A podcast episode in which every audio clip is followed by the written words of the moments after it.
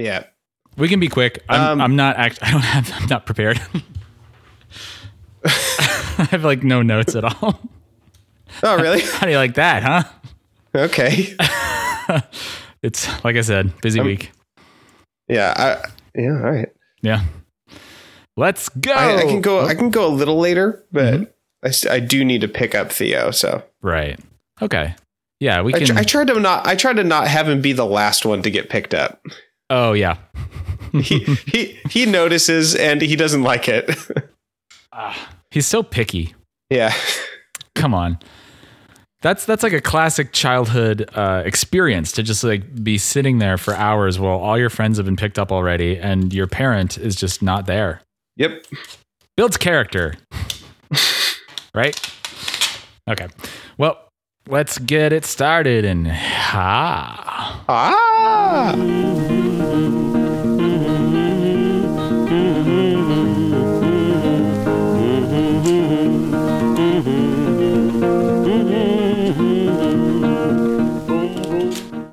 welcome to Think Outside the Box Set. It's a podcast about learning to appreciate an artist's back catalog. I'm Nathan Hunt.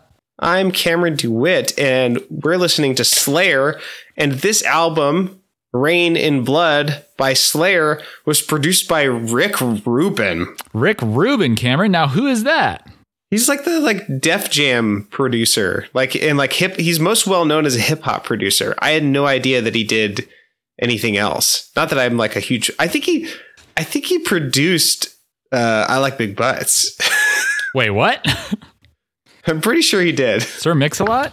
Yeah. Oh, that's the other Okay, Seattle looking this up. musician. Rick. I, I'm just gonna Google real quick. Rick Rubin's big butt, yeah. and just see what happens. Oh my God, Becky! Look at Rick Rubin's butt.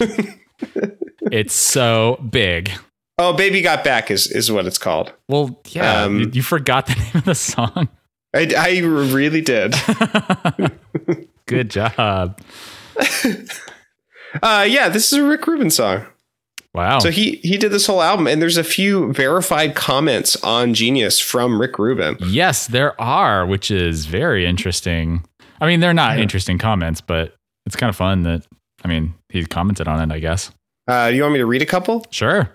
I'll be peppering these in throughout the episode, but uh, Rick Rubin says, in terms of writing, I'd say the Reign and Blood album was pretty close to complete when they came in. I think we just stepped up the recording from what they had done independently before that. It was really more the engineering. Andy Wallace did it, which is what later got him in with Nirvana. Absolutely, 100%. It was insane. It was punk energy, but with a precision that punk rarely ever had. It was much tighter than punk. Now that sounds like a transcribed uh, conversation. Yeah, I think it is. Yeah. Um, yeah, but I think that's uh, says a lot about the album, though. Like, it definitely is cleaner and better produced. It sounds better, it's much um, more polished. Yeah. and it's. I think it's a lot more punk. Um, in a lot, the punk parts are feel more punk to me. Like the songs are shorter uh, for for the most part. hmm There's ten tracks and they're only and the album's only 34 minutes long. hmm You know, Oh, it's So only like a cut. 28, 58 minutes long. 28 minutes Oh, and really? 58 seconds. Yeah. I think I, I think must have been including with that the bonus, bonus tracks. track. Yeah. Yeah, that's what happened. Yeah, so it's really short, like less than three minute average. hmm Yeah. Yeah. Um, yeah, I, I really appreciated listening to this album. I yeah, I really liked the uh the production, the polish. I thought it sounded really good. Yeah. Um yeah, it it it felt like Slayer uh leveled up a bit. Yeah, Um, and I think honestly, I think the lyrics are better. I don't think know so, if they're still I'm I don't know if they're like amazing yet, but I think they're better. if I remember right, there's more songs about things Yes. that aren't just like hellscapes. Yes. More hellscapes. There are a few of those, but you're right. There are Yeah, there are more songs that are actually about things for real. Yeah. Including Nazis. yeah. this is Including, when we uh, get our first little taste.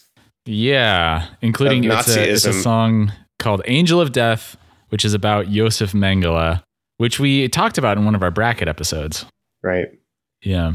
Uh, yeah. What what did they say about it? They said um, uh, they do not condone Nazism and are merely interested in the subject. Is That's what Wikipedia a weird says. thing. I'm interested That's in the so subject of Nazism. Yeah, that's that's a very odd way to put that. Yeah. I mean, I guess it kind of makes like that's that's the thing. Taking fantasy evil and then all of a sudden it's like no real life evil. Um, it's it's a little bit jarring. Wait, oh, oh, you mean just like the invented hellscape stuff, and then all of a sudden there's real evil, like Nazis? Right, right. Like Uh, um, yeah. uh, Joseph Ma- Mengele. How do you say his name? Uh, Mandela. How dare you?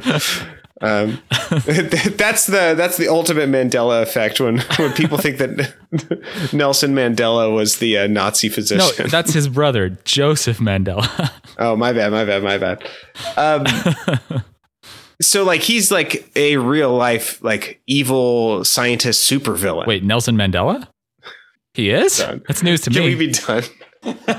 is that the end of the podcast?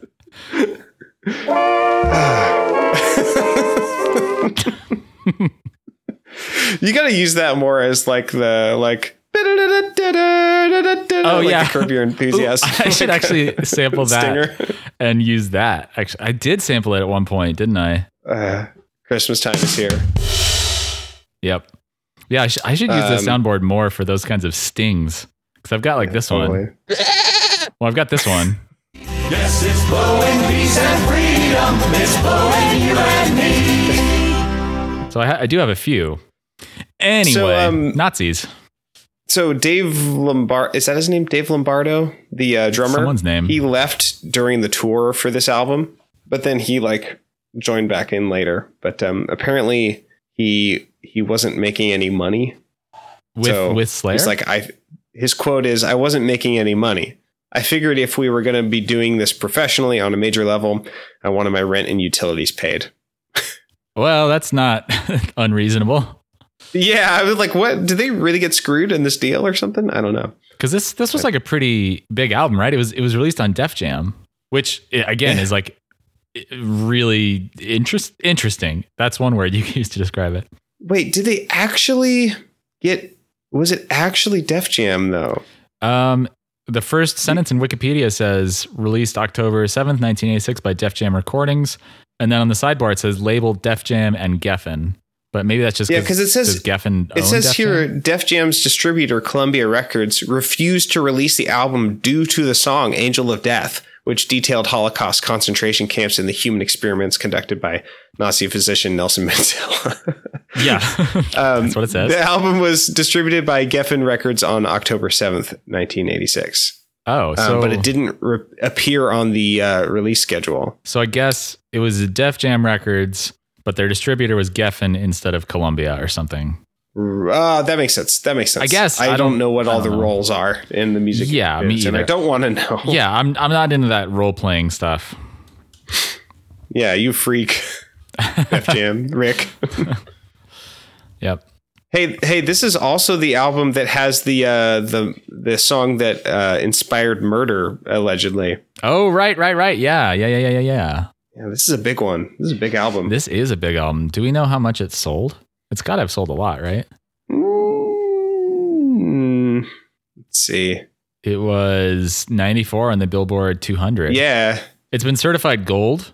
Um, yeah. I don't have an actual number though. like five times gold, I guess. It's five 500,000. It says all right. certified units and sales in the United States. I don't know That's how up to date or good that is. Yeah, I It don't seems know. like it didn't suffer too much. yeah, I don't know like what is a is a like good amount of records to sell for a metal. like I, I don't know how many how much of a fan base metal has and like you, you know what I mean? I do know what you mean, Cool. and I feel the same way. oh, this is hilarious. There's some really fun quotes here. When the record was completed, the band met with Rubin, who asked, Do you realize how short this is? Slayer members looked at each other and replied, So what? The entire album was one side of a cassette. King stated it was neat, as you Uh. could, quote, listen to it, flip it over, and play it again. That's so stupid. Uh, yes, that's a very Spinal Tap moment. The music is it continues. The music is abrasive and faster than previous releases, helping to narrow the gap between thrash metal and its predecessor, hardcore punk, and is played at an average of 220 beats per minute. Jesus. Yeah, I was trying to I was trying to get the BPM of some of these songs, and because of the pocket like the punk pocket it was like hard to nail down. Like I couldn't manually like tap along to actually really get like I couldn't tap fast enough and accurately enough to get um, a number to consistently stay on my metronome. I also don't know if they did it to a, a click track, so they, it might it might be fluctuating, you know. But Yeah, true. um, some of those songs were like uh, 260, 270. Damn.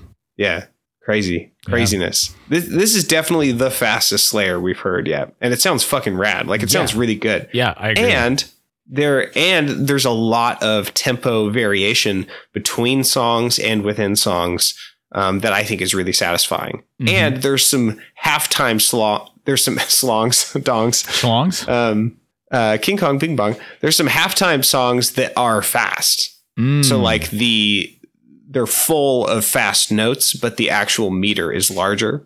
Um, so like there's a lot more interesting stuff rhythmically in this album. It's pretty cool. Yeah. Uh, you want to talk about the cover real quick? Uh, yeah. This Hieronymus uh, Bosch looking thing. uh huh. Oh, do, do you not have it? Do you forget what it looked like? Do you not have it in front of you?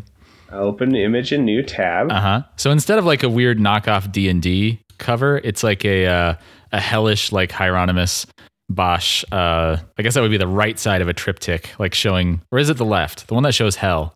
Um, maybe it's the left. Yeah. So there's like there's like a, a river of blood, and then there's a a goat demon being carried over it by four figures, one of whom appears to be a priest or a bishop or a pope or Uh-huh. something. Yeah, and there's just a bunch of like gory phantasmagoria going on. I would around. say this is definitely cooler than their other albums. Oh yeah, if it's fucking rad. It's way better than the other Yeah. silly album covers we've seen. Yeah. Uh, the, the actual Slayer logo is a little bit silly, but um, Or a lot bit silly. yeah, like it doesn't really fit with the aesthetic of the rest of it. But Yeah. although I do like some of the, I like it, but it doesn't really fit with the Hieronymus Bosch background. But yeah, they they've done some cool stuff with you know, Slayer is inside that sword pentagram, Mhm. um, and the swords are sort of going in and out of the letters, like oh yeah. Um, one of the swords is kind of going through the A, but then it's behind the L, Mhm. you know, things like that. But then it's also behind the one part of the Y, you know, so that's sort of it's sort of woven in there, yeah. um, which I think is like kind of fun. yeah. That is fun. It's also cocked to the side. It's a little flirty. Cocked. Um, yeah. And there's like impaled corpses like dangling from the ceiling. One of them's headless. There's a, a Jesus statue or something. There's an impaled, uh, di- disembodied head on the throne of the person getting carried. Yeah. What's this like? What's this little guy in the lower right? It, it kind of looks like a like a I don't know, like a like a Billie Joe Armstrong from Green Day. Yeah. kind of looks like a it looks a little out of place. It's sort of like a spray painted like illustration of a Yeah. cute boy or It's- something. yeah the the whole thing is has kind of a grotesque um feel to it because there's a lot of stuff that's kind of out of proportion eh, or like the perspective is not quite right. Al- almost like cubist but only slightly so not very much. Yeah anyway so this has been podcast describing visual things. I'll put a Yeah, link in the show notes to uh, a high res large version of the uh, album art so you can look at it Yeah. Really really pinch pinch and spread. oh god Just check that one out. Oh? Whoops. Why? Why? Moving right along. Oh, Uh should we talk about Angel of Death? sure. Oh, actually, before we get We to don't that, have to before we we don't to have that, to I just want to point out that Slayer was in the news recently because Slayer's Gary Holt, which I don't know if he's in the band at this point. Um, I don't recognize that name. Holt. He's an American guitarist. Ah, oh, he took over for Jeff Hanneman Oh, I see. because Jeff Hanneman died in 2013. Spoilers. Oh, no way. I didn't know that. Yeah. Anyway, have talked about that on the show. So Jeff Hanneman replacement. Gary Holt says that Imagine Dragons is quote the shittiest band on earth. So oh boy. throw that out there. What, you don't like Mormons? Um, he just uh, thinks that they suck giant hairy monkey balls. Okay. What's wrong with that? He says, "Ugh, just awful. I don't usually enjoy slagging musicians, but they can't really call themselves that. So fuck them." Oh my god! But then he deleted that Instagram post. Come on, dude. At least have the courage of your Uh. convictions. yeah, Anyway, all right. So yeah, let's. I don't have a problem with them. I like they were some of the like most palatable music that I had to teach at my last job. So Really? whatever. Yeah, Most palatable. I don't. I don't listen to them on purpose, but I didn't mind listening to him when I had to. All right. Uh, why does Richard Rich Rick Rubin look like uh, Richard Stallman? Weird big bushy beard. Anyway, let's A get a great big bushy beard. a great big bushy beard. Anyone else has a great big bushy beard? An angel of death. For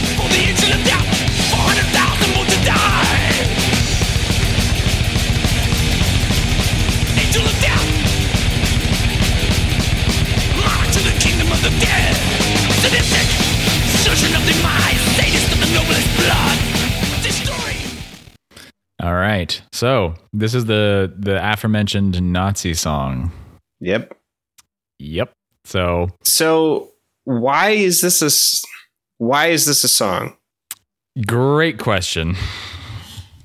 Do you mean So it, do, you, do are, are you asking is it good or okay for them to talk about this subject matter or are you asking in terms of the artfulness or effectiveness of this song like are you questioning like if anyone could ever write this kind of song at any moment or are you talking about this specific implementation of this song I'm wondering why they wanted to write this song. well they're interested in nazism that's what wikipedia says Yeah, but why? yep The, the so they they just talk about like a lot of like uh, ostensibly real stuff that he did that um in semi vague and poetic quote quote unquote poetic way. Um, but it's like a real bummer. He's talking. They're talking about like real torture and like um, making fake Siamese twins and stuff. Like it's it sucks. Um, but um, I'm sorry. I fake conjoined twins. I should have said that. Um, Oh, but yeah. uh, the i wasn't paying attention the only thing that um the only thing that I, I I think is sort of a is sort of a wink and a nod to saying like we don't condone this is the last line before the last chorus. Pathetic, harmless victims left to die, rancid angel of death flying free. Um, and the genius annotation for flying free says that like w- one of the descriptions of how that could be interpreted is like apparently um, Joseph Mengele uh, uh, escaped capture. yeah and he, became like, the president of south africa he became the president of South Africa. No, that's a joke because that's what Nelson Mandela did. Oh my god! God damn it! Can we this joke? Try to keep up. You really turned his shit around. Um, no, but apparently, like he he lived as a free man in uh, Brazil, where he eventually died, and like apparently he was never remorseful, and he said he had never personally harmed anyone in his whole life. Jesus. So like like maybe the point of the song is like he he's basically like all of all these reasons why he's terrible, and then it's just like and he never uh, was punished for it. I mean, that is true though. Yeah. Oh, I thought you were criticizing the song for saying that. No, I'm saying like maybe what the song is saying is like all of these shocking things, and then like um, maybe maybe what the song is about is how this is uh, one of the world's worst, you know, kind of like real life supervillains, and he never was punished. Like Yeah. that flying th- free thing could be a sort of subtle like, uh, isn't this fucked up? I think if that's what they're going for, this song is not good enough to pull it off. Because Oh, totally not. like, 'Cause even it just mostly on just group- seems like they're really into it. yeah, it's. I feel like the vibe I get from the song is they're kind of indulging this like sick thrill of like it's like the rubbernecker. Like you want to turn and look at the car accident, but even more so, it's like this weird taboo, forbidden thing that that doesn't seem real to them, and so they they it feels like they're just putting it alongside these fantasy descriptions of hell and demons and stuff. And it's they don't they're not really considering the reality of what actually happened. It really happened and this is like something that people experienced and either died or survived. And um yeah I don't I don't know. It's it's it feels like kind of an adolescent thing of just like, whoa, dude, did you hear about this Nazi guy? He just like was carving up people while they were alive. Whoa. Yeah. Hey, I got I got a quote here actually on the Genius that I didn't read before. So that like they were talking with Decibel Mhm. um, about Nazism. So do you want me to read this real quick? Maybe Sure. this will enlighten. Like, Ooh, it, it has one of my favorite um, responses to accusations of oh racism in it. God, yeah, I just saw that. yep. Um, Hanneman, I collect medals and other uh, Nazi stuff that my dad got me started on because he gave me all the shit he got off dead Nazis. I remember stopping someplace where I bought two books on uh, uh, Joseph Men- Mengele. Mengele. Mengele. Mengele. Fuck. I thought. M- Magellan. Ferdinand uh, Joseph Magellan. I thought this has got to be some sick, uh, some sick shit. So when it came time to do the record, that stuff was still in my head. That's where the lyrics for "Angel of Death" came from. Next thing I know, we're neo Nazis. And then Kerry King says, "Yeah, Slayer are Nazis, fascists, communists, all that fun shit." And of course, we got the most flack for it in Germany. I was always like, "Read the lyrics and tell me what's offensive about it. Can you see it's a documentary? Ugh. Can you see it as a documentary, or do you think Slayer's preaching fucking World War II?" Jesus, to People call it a this- documentary is pretty presumptuous and uh, does a lot of disservice to actual documentaries, I think. This Yeah, is not a usually- documentary. Usually, I feel like documentaries are like exploring some sort of purpose Yeah. for doing what they're doing. And they're specific and they're accurate, neither of which Um, Yeah. this song is. Yeah.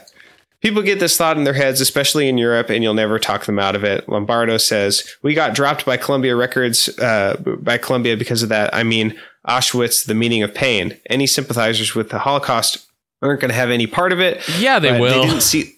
Yeah. the people, like anti Semites. deep meaning of it. Sorry. I, It's just, yeah, go ahead. uh, I'm only interrupting you because of the, the lag. Oh, okay.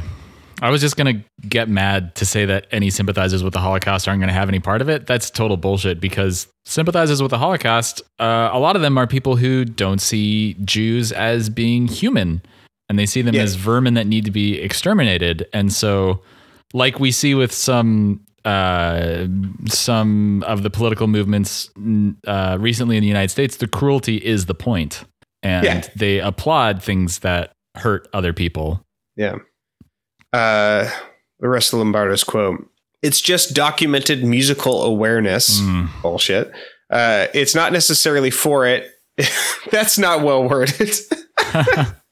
it's not necessarily for it. It's just something that Jeff discovered and wrote a song about. That necessarily is a hell of a qualifier. not necessarily. dude. We're not necessarily on the side of Josef Mangala. Yeah. Not necessarily. Um, and then uh, Hanneman says, and this is what you were referring to earlier, the response to like, I'm not racist, you're racist kind of thing. Um, it was like, oh yeah, we're racist. We've got a Cuban and a Chilean in the band. Get real. And Yep. Araya says, that was one thing I never understood. It's not like there's four white guys in the band. Yeah. I can't be racist. Some of my favorite bandmates are Cubans or Chileans. Yeah. Oh, so like, boy. I mean, well, so what? What I want to do? I, I think the I think the point they're trying to make is like, no, we're definitely not like aligned with these, you know, w- with these ideas in any way possible.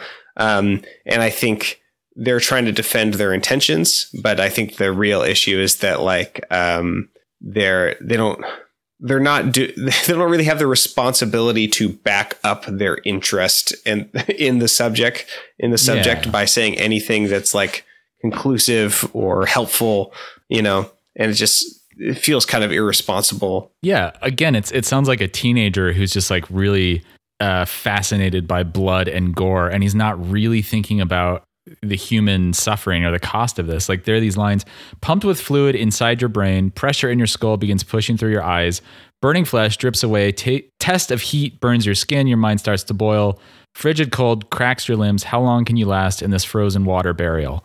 Which I think is, I mean, barring some of the grammatical vagueness, I think it's like a fairly accurate description of some of the experiments that Mengele did. Right. But just the way that it's worded, especially in this context, it's it sounds like some teenage kid who's like, "Whoa, that's so metal, dude." Yeah.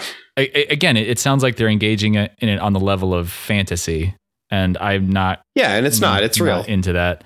Um, which which I I don't mean to say that you couldn't necessarily write a song about Yosef Mengele ever under Right, any circumstances. Like there's there's a, a Sufjan song about John Wayne Gacy that I think is is pretty effective and pretty affecting. Um, but this is just like not the way to do it. Right.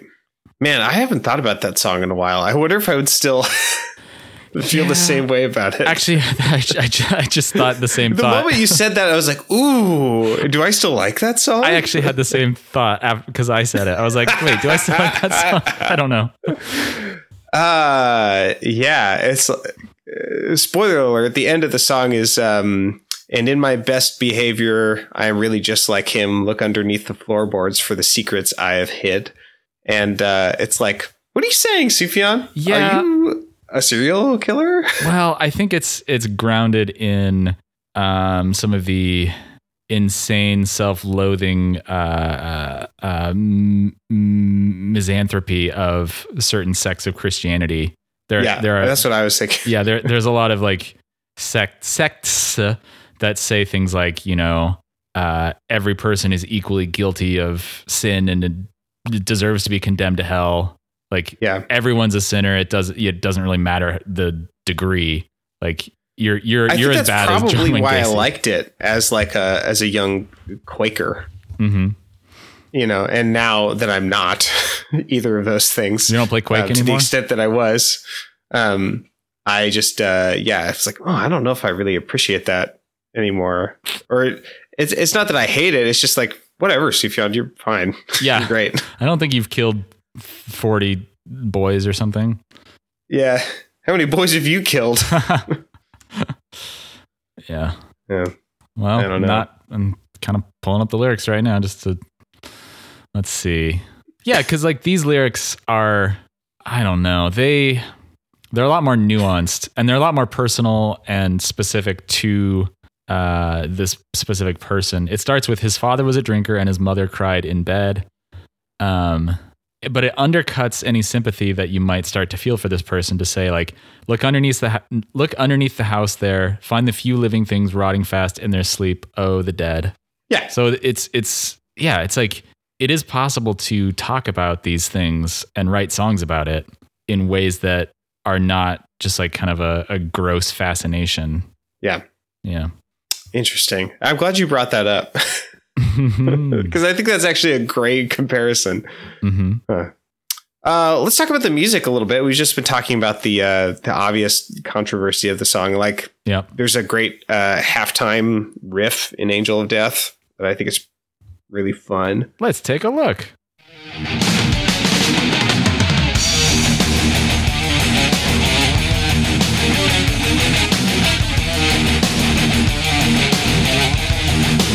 harmonizes it. yeah that's fun stuff Yeah, it's groovy like- it's got a nice groove it's good stuff. Um, yeah, there's a there's a good solo in here as well. Um, I think we're starting to hear some a, a little bit of evolution in, in the creativity of, of of the soloing in Slayer. hmm here it is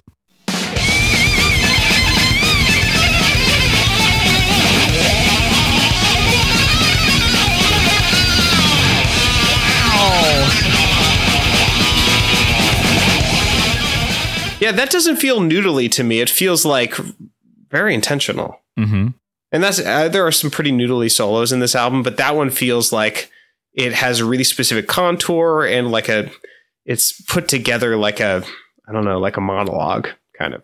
Mm-hmm. So yeah yeah, uh, like a mean, you'd monologue. have to hear the whole interesting. thing. That's a very interesting thing to say about a guitar solo. Yeah. I think the best ones kind of are. Um, I, well, that's, that's What's the deal with thing to say. airline food? Am I right? like that? Yeah, like that. Just like that. um, yeah, like the beginning and end of every Seinfeld episode.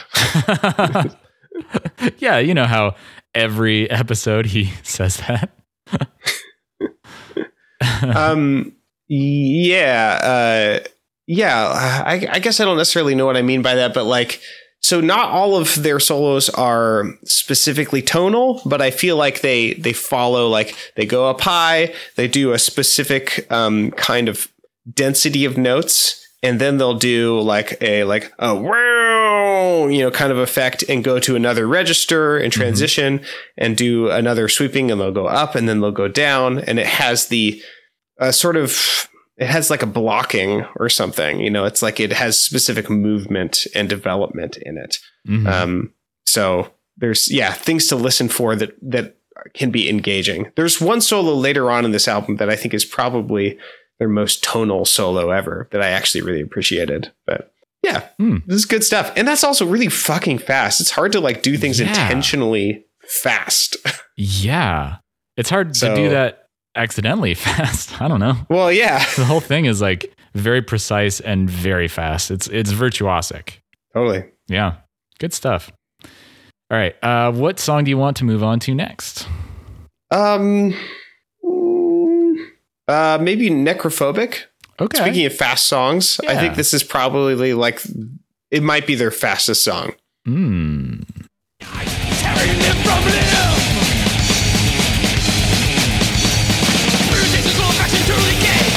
Execution, execution, body rots away. Slashes in zero, makes a of honor side. Stage of 2040 motion, life becomes defined. That is so And hardcore. the uh, isn't yeah, that, and the lyrics like, actually are rhythmic, Yeah. so that like that helps. yep. I don't really know what this song is about. It's just about death, being afraid of death, I guess. I guess I don't know. I, it's it's the I guess it's the counterpart to necrophilia, necrophobia. Yes, but it's just like they're really bad lyrics. Yeah. Strangulation, mutilation, cancer of the brain, limb dissection, amputation from a mind deranged. It's the end of the world as we know it. yep. It's we didn't uh, start the fire. Yeah, it's it's very limericky. We call the thing rodeo. Yeah. Asphyxiation, suffocation, gas before air. Uh, I can't do it. I don't know the the rhythm of uh we didn't start the fire well enough. Fuck. Leonard Bernstein. Leonid Brezhnev. Tom Araya, uh-huh. Jeff Hanneman. Yeah, so I guess it this is someone who I th- I think it's supposed to be a song about someone who is kind of fixated. It's almost like an intrusive thought song. They're kind of fixated on the blood and the gore and the death, and I feel like it, Yeah, I think you're right. It's more effective than Slayer songs from some of their previous albums. I don't know if it's like the best song I've ever heard or seen. Um, you know, but they have like they have these lines, you know. Uh, asphyxiation, suffocation, gasping for air. Explain to me the feeling after sitting in the chair, which on the face of it sounds pretty silly, but I think they mean the electric chair. Yeah. Cameron, explain to me what it feels like after sitting on a chair. Um, uh, sore, depending on how long. Oh boy, you you must not know how to sit very well. Well, I'm not. No, I. I'm a terrible sloucher. okay. Um yeah. It's it's not yeah, it's not the worst Slayer lyrics. Not the worst Slayer lyrics. The Raves, Nathan Hunt. Yeah. And then uh yeah, because the, the very final words are necrophobic, can't control the paranoia, scared to die. Hmm. So it's kind of like an existential thing, I guess. Which is fine. Which is fine. I don't know. I feel I'm damning with faint praise a little bit, but uh, it's it's it's it's not bad, and it's Yeah, it's I'm fun. it's fun musically, just like the the hardcore punk kind of vibe. Yeah. Uh, what do you? What song do you want to talk about next? Shoot. Well, like I said, I'm not super prepared. Let's do piece by piece because that's the one that inspired murder.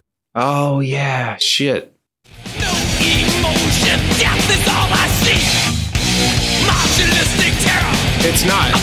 Oh shit! I did it wrong.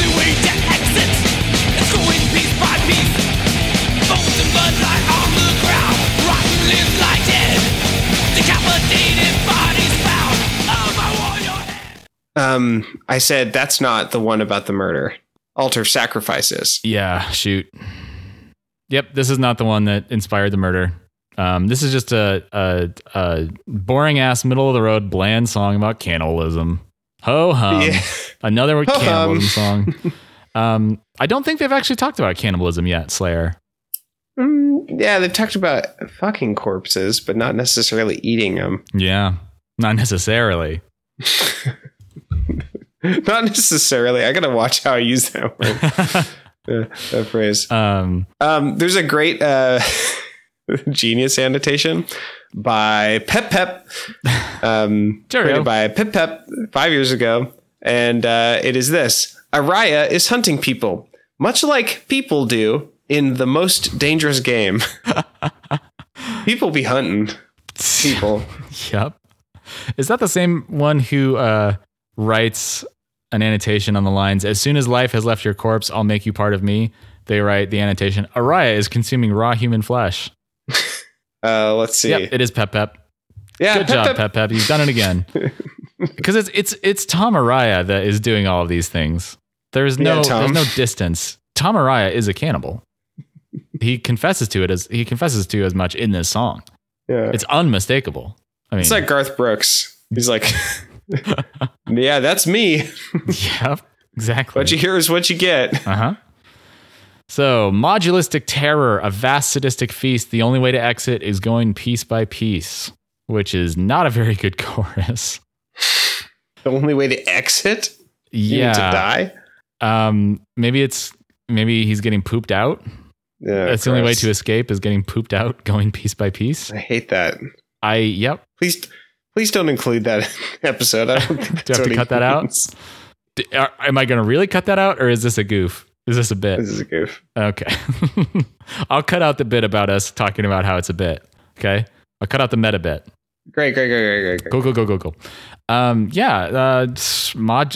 What the fuck? Modulistic terror. That's not Slayer. Come on. Yeah, they try to explain it. Um, like what, what do they say? A module is, in this case, a body part. No, it's not. Shut the fuck up. Nobody talks about like human like human modules. Oh, my modules. My module is experiencing pain. Beep boop. Uh, Come on. is Shut modulistic fuck up. terror like when um when like I jump in a cold pool?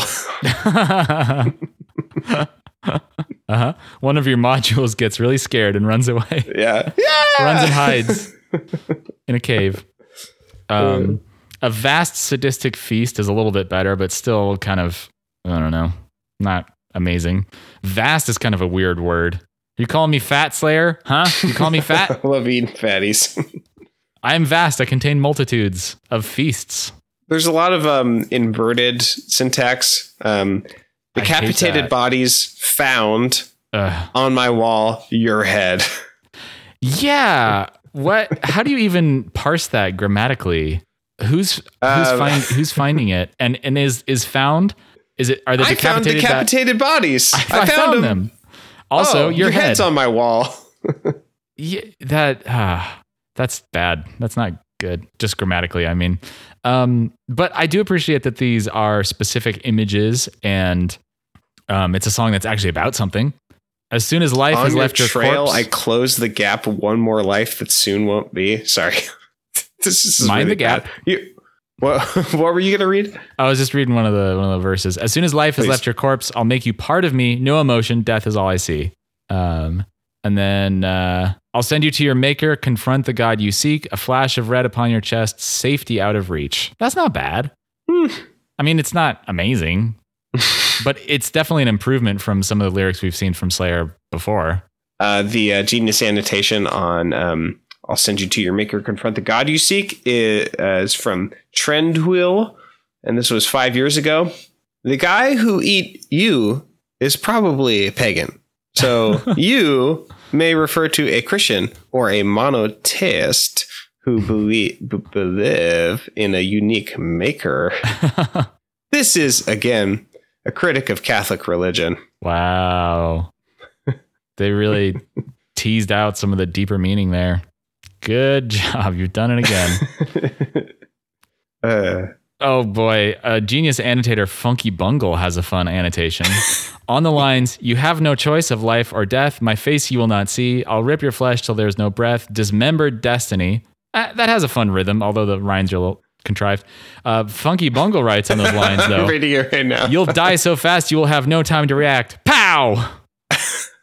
Who's what is this picture of? I don't know. Is that Slayer in the 80s? Oh, they're kind of cute. Some of them. They're little babies. Look at them. Yeah. Um, there's a so let's talk about the music a little bit. There's a fun little meter change that I like pretty well. I think it goes from six. Is this the one? Yeah, this Six, one's nine in time? six eight. Oh, uh, right. okay.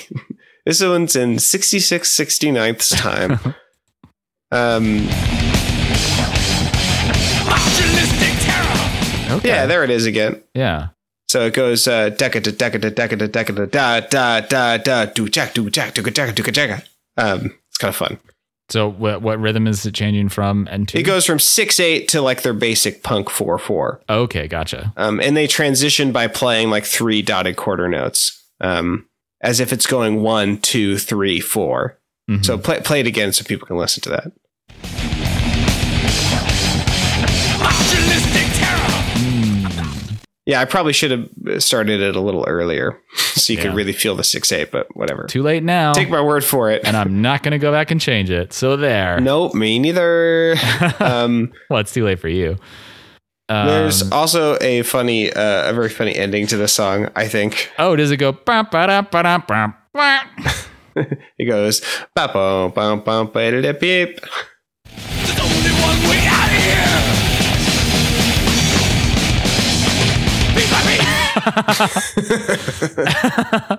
That would be such a cool and badass ending if he didn't just also go piece by piece. It it kind of sounds like he forgot to say piece by piece, and he's like, "Oh wait, wait, wait, wait!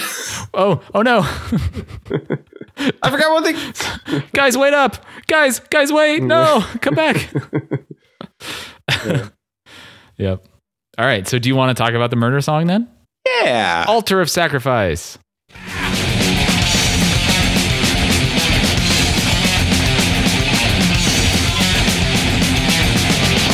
Will come easy, just close your eyes. Dream the friends you will see. Heavenly failure, losing again. Move on to a new form of life. Altar of sacrifice, curse of the damned. The friends in need. All right. So, Yes. um, this is a song about, I think, sacrificing a virgin. Yeah. Is it? Uh, yeah, high priest awaiting dagger in hand, spilling the pure virgin blood. Yeah. Yeah. Um, there's there's this genius annotator, um, uh, S- Satanic Christ or Satan I Oh, Christ or boy. something. I And, Christ. That's my uh, favorite Apple product. Yeah. Uh, Sa- S- S- Satan I Christ uh, is just really into this like lore. Um, there's a lot of a lot of stuff in here. Um, so for the lyric "Waiting the hour destined to die," Satanic Christ says, "Only in the thirteenth hour between midnight and morning can the chosen sacrifice be made. The vestal and the sacrificer must both await the promised hour of darkness." What? And like, yeah, I don't think you can use Vestal and as, then in, uh, as in a Vestal will come- virgin, I guess. I don't know. Later on, for death will come easy, just close your eyes. Satanic Christ says, The Vestal must not be unwilling. The sacrifice of the unwilling is another ritual altogether. Oh, for the infleshing, What? capital E infleshing, the Vestal must come willingly to the table of slaughter. They must make of their flesh an offering to those invoked, both capitalized, to be consumed and reborn. What the fuck? Yeah, this, they're super into this. And they know about it, apparently. Oh, So boy. that They're like- sucks. They're just cosplaying satanic lore on the internet. The Vestal is promised a reward. Friends who have gone before into the consuming dark, both capitalized, may be seen again, triumphant at the rise of Hell's new champion. Of course. Yeah. Yep. So this this song has just a bunch of that kind of imagery. A figure in white, unknown by man, approaching the altar of death. I guess that's a reference to her being a virgin. Hmm. Yeah. Um, death. Yeah, yeah, yeah. Altar of sacrifice, curse of the damned, confronting the evil you dread. Coalesce into one your shadow and soul. Soon you will meet the undead. There's apparently a, a point where they just uh, say, "Enter to the realm of Satan!" with an exclamation mark. Yep. Uh, Transforming yeah. of five toes to two. Ah, like hoofs. Oh, I see. Yeah. It's kind of a sense. silly way to put it, though. Two toes. Oh, but um, You know how goats have two toes? Tranquil says five toes to two. It describes the burning of the Virgin with uh with a game on the sound T. What? What? Like the, the The- Boston public transit system? The T? I mean, sometimes I feel like it's a satanic sacrifice, but I don't see a lot of virgins on there. Hey. Hey. I did not know how I was going to end that comment. I didn't do it well. Um, yeah, a gift So, of powers um, disposed unto you. Use them when you feel the need. Master the forces and powers of Satan, controlling the creature's instinct. Drawn to the castles that float in the sky. Learn to resist the temptation. Watching the angels sift through the heavens, endlessly searching for salvation. What's going on there? What does that mean? Um, so it seems like the the angels are like looking to God to like fix things, and then the the, the people in this song are like, no, that's not going to work. Let's let's make a deal with Satan instead. Yeah, So it's just a- like head like not hedging your bets, but it's like uh um it's Pascal's they're like, wager, no, I think right? yeah Right? yeah that's what that is. That's definitely what that is. I'm pretty sure. Not everyone may actually know what Pascal's wager is. Oh, Just well, occurred to me. look it up. It's a very read a book. who's read C.S. Lewis thing to to say. or a Blaise Pascal thing to say. Um, I like to make fun of Pascal's wager because it's incredibly stupid. Oh yeah, it's really dumb. Yep. It's rhetorically fraught at every level. yeah, it it might make sense in a world where uh, there was only one religion and one God, but Right. nope, there are like hundreds, thousands. Yeah, so for those of you who don't know, Pascal's wager is like it's like a grid, and then uh, the uh, on one side of the grid is like uh, how do I even let me pull this up? describing It's like it's visuals. it's looking at the four possibilities of like okay, if you um, if you believe in God um, and there is a God, then you get to go to heaven for eternity. If you believe in God and there isn't a God, um, then you don't necessarily suffer. You might miss out you on some waste your fun life. sin, yeah, sin stuff, but like, um, you know, it's not going to actively hurt you. And then, like, if you don't believe in God and there is a God, then you're going to hell for eternity.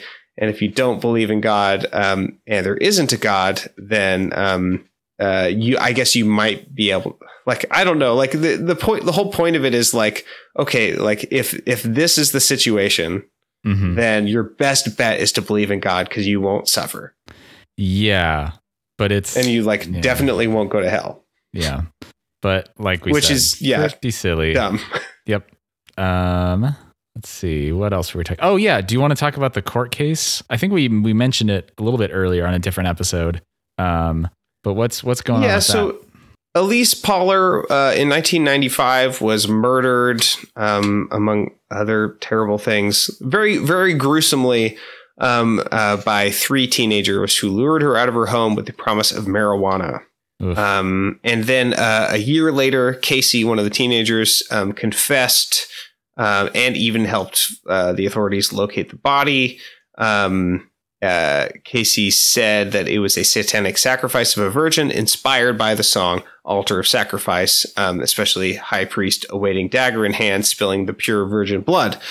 Um, and then a lawsuit was filed by the parents against Slayer and their label, uh, and uh, at the time, Columbia Records, as well as the parents of the daughter's killers. Mhm.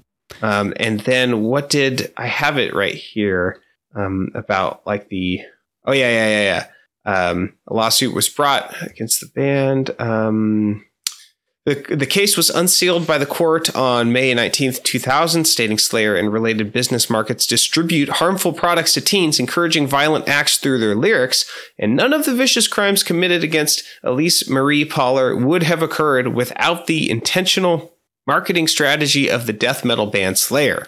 Yeah. The lawsuit was dismissed in 2001 for multiple reasons, including principles of free speech, lack of a uh, lack of a duty, and lack of foreseeability. Um, and that a second lawsuit. Uh, I I don't know what lack of a duty means, but like lack of a foreseeability means think like it's how could they have constipation. known?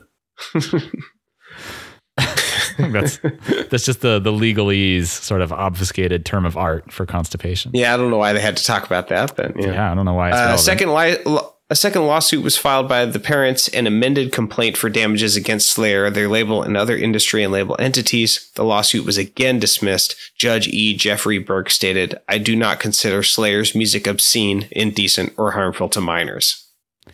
Yeah, it seems like kind of a stretch to say that mm, that this directly caused that murder. Like there there are all kinds of horrible things happening all the time. Like um there was that that girl in Japan that was kidnapped by boys in like kind of a similar story, but there was nothing to do with with thrash metal or anything.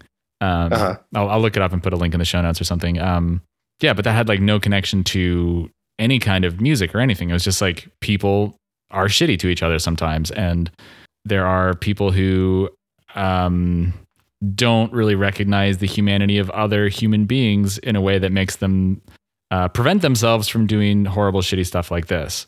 Right. And it's like, yeah, it's it sucks, and I I sympathize with the parents, but I think it's not very well founded to say that it's, it's Slayer's fault, especially because like Yeah, the song think- is not saying like, hey, and you should go do this too. And the moral of the story is You do it too. do try this at home. wow. Um, Piece by piece. uh, I think I think it's fine for us to critique Slayer for like you know why are you interested in all this? Why are you doing this? Like it's maybe sometimes it seems irresponsible, um, but like to actually um, uh, legally enforce, you know. Uh, um, I don't think there's anything to be done legally about it. Right. Uh, I don't think that makes any sense. yeah, I agree. Yeah. Okay. Shall we talk about Reborn? Sure. I, I really, I just mostly want to play this solo. Oh, So- okay. And by play it, I mean I want. That minute on the state, my dedicated life hear is it. to subordinate. To give life inside a cell in prison full of crime. These shackles will be useless when your life is out of time. Incantations no goodbye, I'll stop again. My dues will I signed a book of red. My rights will be unleashed again, burning out explored. Death is nothing else when I will be reborn. So for some reason, it really bugged me the last album, the a lot of his vocal delivery, but this doesn't bother me the same way. I It's not as mushy. it's not as mushy, think. yeah. And I feel like it's more grounded in like hardcore music. Yeah. Um, and it it feels like more rhythmic, I guess. Like there there was a lot of times in the the other album where it sounded he would just like rush to get in all the words he was trying to cram into the sentence. Um, Yeah. But instead, here he, he sounds like he's being a lot more um like rhythmic about it. I Totally. guess. Yeah. Yeah, he's not like inventing new uh, ryth- rhythmic note values in order to make the song work. Right. Um, I when I say that, that sounds cool, but it's usually not when he does it. Yeah. exactly. Um, so this is this is a song from the perspective of a witch being burnt at the stake, and I'm kind of I'm kind of into it. I gotta Yeah, say, like I, agree. kind of I it's it's weird when you know Slayer um, celebrates some things that are conventionally evil that I think they're right to kind of celebrate or like take the side of, and then some things that aren't right to take the side of. You know, like I never know which angle they're playing. They're like, yes, we actually think this is bad, or if they're like, no, like we're like tip, you know. So like this is the you know witches are um like kind of historically like uh just uh, uh victims of lethal uh sexism and um homophobia um and racism hmm um so like uh i kind of appreciate this song where this like uh you know where this witch is saying like um all uh what's the lyrics uh, at the end here? Imprisoned for no crime. These shackles will be useless when your life is out of time. yeah totally um you'd you'd be forgiven endlessly but your values are all fake Yeah, it's a I'm little forever little servant of my lord but I'm into yeah it. Yeah, I think it's fine. uh maybe now i've made you wonder am i superstition Mm. Um, so like, yeah, I, I don't know. I kind of appreciate this, um, the, yeah, the, the theater of this. And I like that Slayer is like, um, taking the, uh, the role of a woman being, uh, uh, like, and they're empowering a woman in this story, which they haven't done before ever. I don't think. yeah, I don't think so. I You think know, so I appreciate it. Yeah, I think this is also one of their most coherent and best written songs, just like on a sentence Yeah. level. You think by killing me tonight, my powers will not rise. There'll be nowhere for you to run when hatred comes to life. Condemned to fill the prophecy, allowing no firstborn. Defy your morbid declaration, leaving you ripped and torn. Like that's that's Yeah. actually fairly well written, especially Yeah, there's uh, some coherent. fragments in there, but Yeah. mostly there's subjects Yeah, there's there's a few fragments, but pronouns. yeah. Count your blessing, would be priest, as I burn upon the stake. Yeah. Yeah, in another one that would be um uh it would be like uh count your blessing uh would be priest burn upon the stake. Yeah, or even And it something would be like, wait, is the priest burning? yeah, yeah. It'd be, blessings are counted. Priest would be uh, burning on stake or something. Yeah. Yeah, just completely devoid of subjects or pronouns. Um, yeah, so I, I'm kind of kind of into this song. I think this is one of their. This might be their most lyrically successful song that we've come across. Totally. Yeah, Yep. good job, Slayer. Yeah, you did it. Um, I also uh, I also really like this solo. I think it's one of their most tonal solos, which I'm more prepared to appreciate. So hmm yeah, Here we go.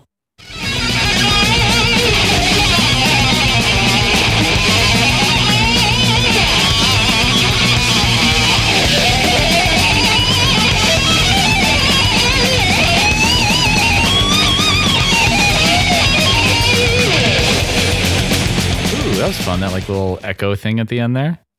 yeah, yeah. There's like a lot of moments of intention there, like where he he went like no no no no wow no no no. You know, like there's like little motifs that are repeated and then changed. Um, there's distinct notes. Like if you were to put it in a slow downer, you could actually pick it out. I think. Mm-hmm. for the most part. So like, yeah, it's like a pretty pretty great like kind of classic melodic metal solo. I was pretty into it. Mm-hmm. It's nice to hear that from them. I like the stuff that's less melodic too, but like I thought that was really cool. It's cool to know that they can do that. Yeah. It puts it, it, allows me to listen to the other solos in more good faith, I think.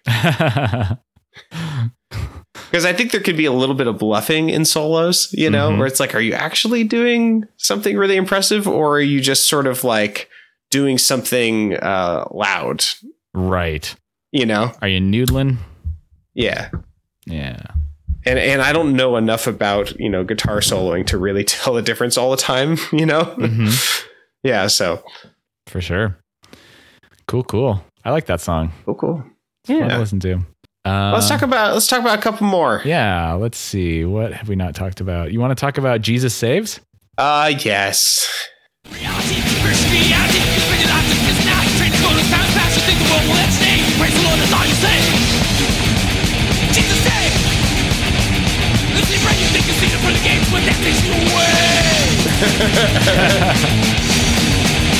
So he kind of crams a few too many syllables in the end. You think. I'll see the part of the when death takes you away? yeah. So what do you think of this song?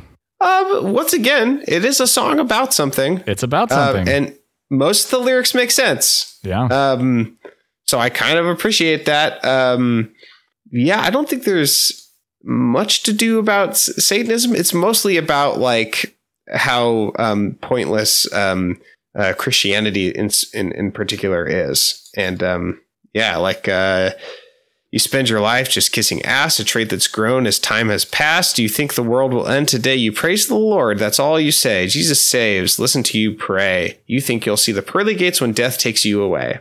Mm-hmm. Yeah. Uh, an invisible man you place your trust, indirect dependency, eternal attempt at uh, eternal attempt at amnesty, um, et cetera, et cetera, et cetera. So Etc. yeah, I, I kind of appreciate it. I mean, in general, I don't. I know who he's talking about, and I don't disagree. Mm. Uh, but it, in general, I still have like a little bit of a sour taste in my mouth um, when it comes to um, how do I put this? Uh, cliched um, uh, atheism. yeah, I kind of agree. Do you, do you know what I'm talking about? Like yeah. the the kind of atheism that like uh, It's like knee jerk, Richard- kind of easy atheism that doesn't have much to say. yeah, and it's like not taking into account like um, I don't know, like the actual maybe purpose of spirituality um, in in people's lives that can be positive, or the reasons people would engage with religion, which I don't think are necessarily all bad. Sometimes it feels that way, but like, you know, it's just like Yeah. I know who they're talking about, but it's um, right. it's it's not that they're wrong. It's just that they're like it's. I'm a little bored by it, and I'm not very interested in this. Yeah, it also like they they are not careful to restrict it to specifically bad people. It's kind of like they're they're painting with a pretty broad brush here. Um Yeah, yeah, you will be an accessory, irreverence and blasphemy.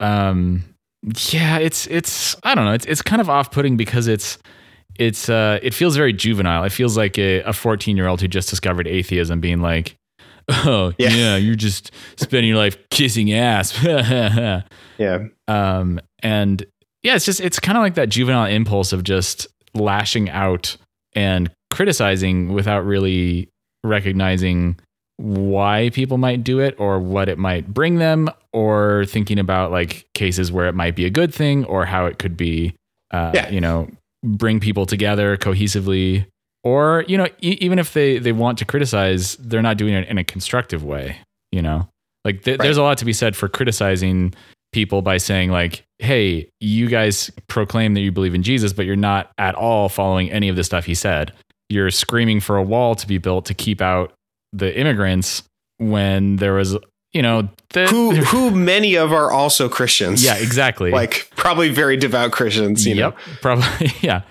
and uh, not to mention the whole thing about ba- baby jesus himself was a refugee you know Yeah. in a strange land it's like yeah uh, anyway so so that's a kind of criticism that i think is much more constructive but because it's it- also easy to make. It's not hard. it's also yeah it's also not it's also kind of a little bit facile too but still it's like more than this it's engaging with it a lot more yeah Yeah. Yeah, it's uh when it's when it's said like this, it makes it seem like the problem is like kind of that the that these people are dummies. mm-hmm You know, and like I agree that people being dummies is a problem. I've had a lot of dummy Christians in my life. Um who I think are a problem, but like there's higher stakes than just like, don't you see that you're being dumb and like like doing a thing that's pointless. Like obviously there's more going on than just like uh you're making a fool out of yourself, mm-hmm you know. So it seems yeah, like it seems juvenile for that reason. It seems like the highest priority is um uh like don't you should be aloof. Of this. Right. Yeah. I do really like the genius annotation um, Oh, made four years ago by Spirit of the Sunlit Night, accepted by Pep Pep. Pep, pep. A song so awesome, not even a Catholic church could resist headbanging to Oh, this. boy. Is that true? Oh, there's a video here. Uh, Hang on. I can I, I didn't watch it. I can reroute so we can listen to the video. Bloop. Okay. Um, should we talk about the last two songs The video. because they kind of go oh. into each other? Southern University Interdenominational Mass Choir. I don't know what's happening right now. I'm watching the video. It's uh this looks like a black gospel church. Uh and they seem to be kind of headbanging, but it's pretty clear that they just took video footage of this church uh, playing gospel music where everyone's bopping and grooving, and they just overlaid the Slayer song on top of it. It's clearly not, probably not a Catholic church. Yeah. Um, and it's very clear that they're not actually listening to Slayer. So Right. uh, that's fun, I guess. I don't know, whatever.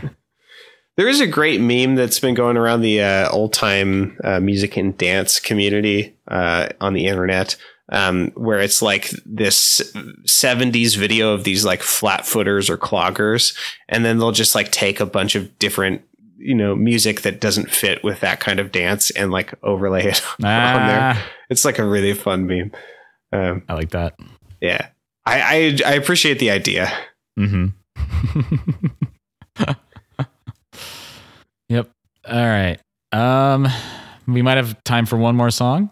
Um, yeah, I, I would be interested in talking about raining blood, uh, uh, raining blood, even though we've done it before, you know, in the brackets, I think Did we? I thought we talked about Angel of Death. in the bracket. Yeah. Oh, I don't know. I could've sworn we did. We've had it in the brackets twice. With Slayer, we did? I'm pretty sure. Oh, okay. All right. Well, hallelujah. It's raining blood. there it is. Yep. It's not repetition if you are alluding to an earlier joke you made, right? Right?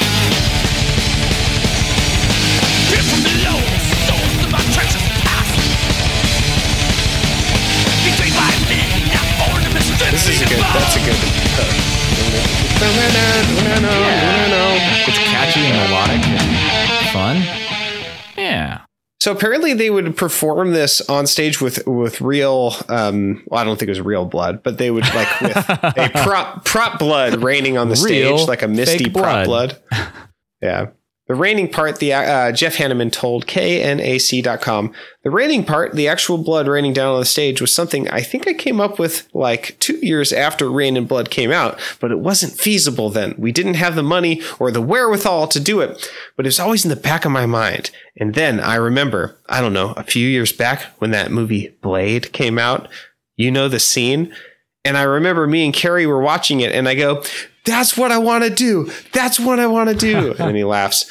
And then years later, now we finally decided to do this DVD because we've been playing with Lombardo. We've been playing the entire Reign in Blood album. We were talking about doing a DVD because we're doing that and we're playing with Dave again, but we didn't want to just put out another DVD because we just put out a live DVD. So that whole Raining on Stage came up again and we made it happen this time. Spare me It started as a one shot thing.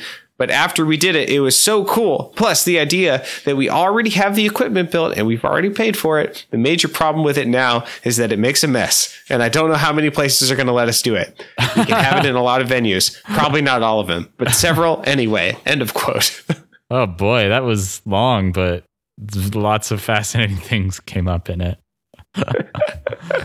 I, I, I really like his like childish like glee and Yeah. like really appreciate it.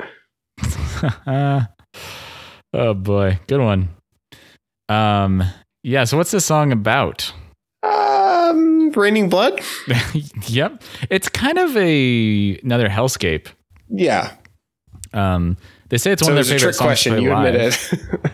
Um, and then supposedly it's about some dude in purgatory or something. I, I was reading a um, there's there's a genius annotation that that explained this whole damn thing. Oh, there Is it it is. for the lyric Oh, trapped in Hanna- purgatory? Hanneman explained that quote, "It's about a guy who's in purgatory because he was cast out of heaven. He's waiting for revenge and wants to fuck that place up."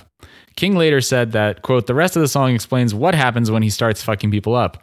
The lyrics "Return to power draws near" is because he's waiting to get strong enough again to overthrow heaven. And then "Fall Yeah, into whatever, me," dude. the sky's crimson tears is everybody's blood flowing into him. Whoa! So basically, raining blood is all the angels' blood falling on him. All right. Yeah, so it's like What did- basically What did he do?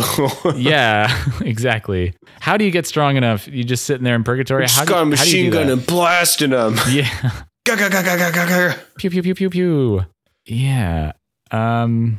Okay. Whatever, dude. It's stupid. I'm mostly into this song because I think the music is mostly pretty good. yeah. Do you have some samples you want to listen to? Yeah. Fire up the one that says, This is pretty great transition.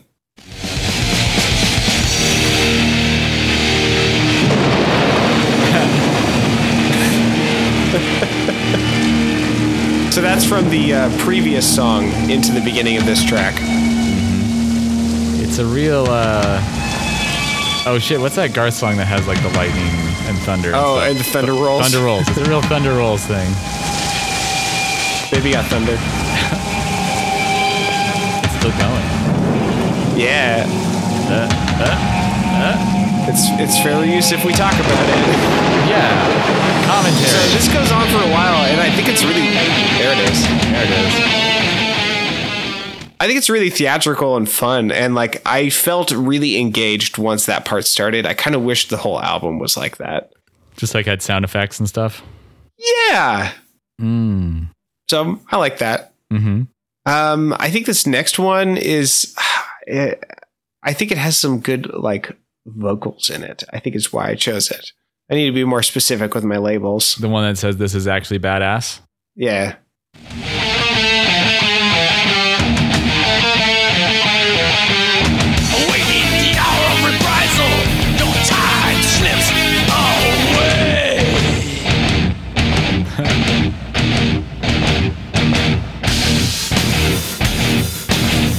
Fuck yeah.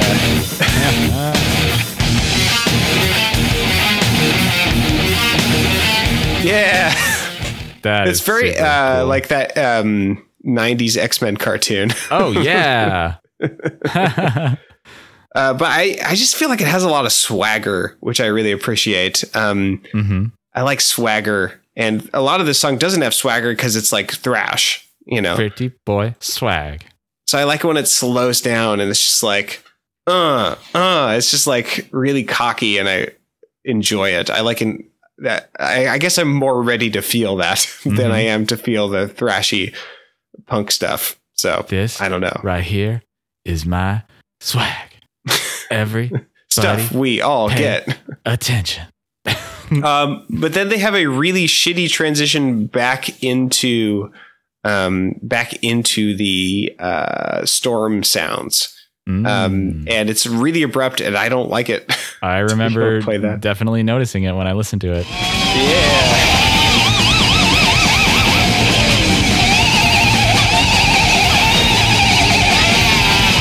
I like this part.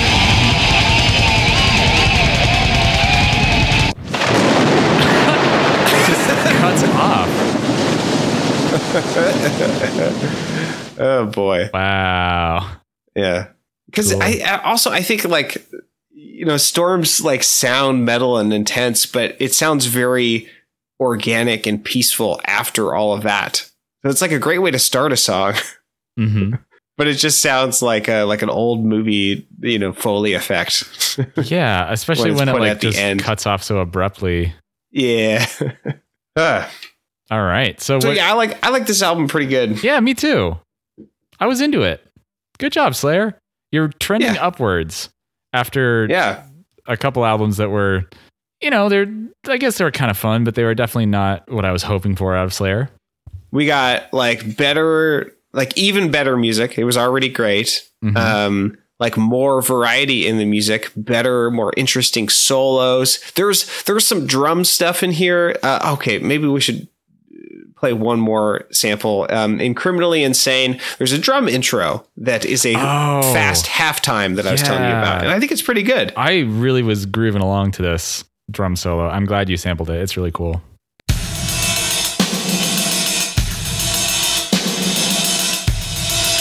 more of an intro than a solo Did I say solo? Sorry. yeah Intro is the word for that. Yeah. So like there were a lot of moments where the drums get more action in general, which I appreciate because the drummer is really good and the drummer should be doing more melodic and spotlighty stuff, I think. hmm Um yeah, and then there's songs that are about things. Yeah. I don't always appreciate it, but it's just it's just not more po- pointless like, you know, imagery that I'm not interested in in the first place. So, hmm yeah. For sure. Yeah. Cool. Well, good job, Slayer. Um, what's next week? What is their their album to follow up Reign in Blood? I don't have it up. South of Heaven looks like. South Hmm. of Heaven? South of Heaven. That's it's got funny. another Hieronymus Bosch cover. Look at that. With a big, big skull. Oh, yeah. Also, uh, a little Salvador Dali too. Yeah, they must have changed their their cover artist because the covers are a lot better. They're not These just are- drawn by their dads or whatever. These are way less ratchet than their old covers. yeah. Artwork. This is cool. There's like a organ in the back. No, it's a church. Ah, the artwork was designed by Larry Carroll, at least for Reign in Blood, who at the time was creating political illustrations for the Progressive Village Voice and the New York Times. Hmm. Yeah. Okay. Cool. Yeah. Yeah. So uh, for next week, we'll be talking about South of Heaven. And until then, There's this. what? There's this. There's a song in this album called "Mandatory Suicide." That's fucking funny as hell. oh boy, that's Oh man, that could be. Oh, how much you want to bet that's a super juvenile song about that's like social commentary of the most facile kind? Uh, I don't Yeah. know. It could very well be. oh, yep. Oop. Yes. Oh, you're reading it? I think. I think so. Cool, cool, cool. Cool. Cool. Cool. Very good. It's also another Rick Rubin joint. Oh, good. He's we can look he's forward to that. for Slayer, I think. Yeah, I, th- I agree. Yep. All right. Well, until next week with that album, you can uh, tweet at us at Tobias Podcast, email us at email at boxset.website. Cameron, have you made any progress on doing anything with the Discord? Uh, no, I don't know. No, Oh, okay. we haven't talked about it at all, and Yeah, I don't know true. how to get into it or even what it is. you don't you set it up. You're the administrator. You don't know how to get into it? I have no idea what you're talking about. We have a I'm not Discord. gaslighting you. We tried we tried it I out. set it up. yeah, you set it up. We tried it out when we were um trying to replace Skype. What the fuck? Yep. Anyway. Oh no, I I didn't know. I didn't know that. Okay. I did know it, and then I didn't. I I wonder if there's a word for that. Nah, there couldn't be. Uh, anyway, well, more to come on that front, I guess. Sorry it's taken us forever to figure all that shit out. Sorry. Um, yeah. So uh, you can uh, go to our website, boxset.website. How's that, huh? Uh, leave us a review on iTunes. It's very good. You, if you want to give us money, if you want us to keep making the show, go to support.boxset.website.